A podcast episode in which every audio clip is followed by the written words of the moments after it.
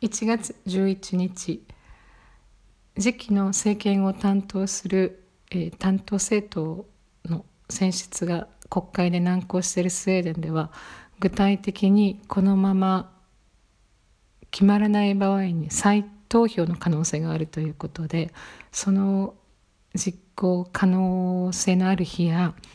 その際にかかる費用の算出っていうことが行われたんですけども再選挙となった場合43億円ほどかかるそうです。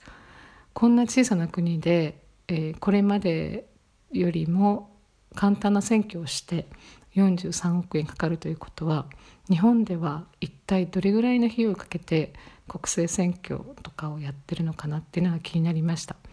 お金かけてやってる手続きを無駄にしちゃいけないなと思いました。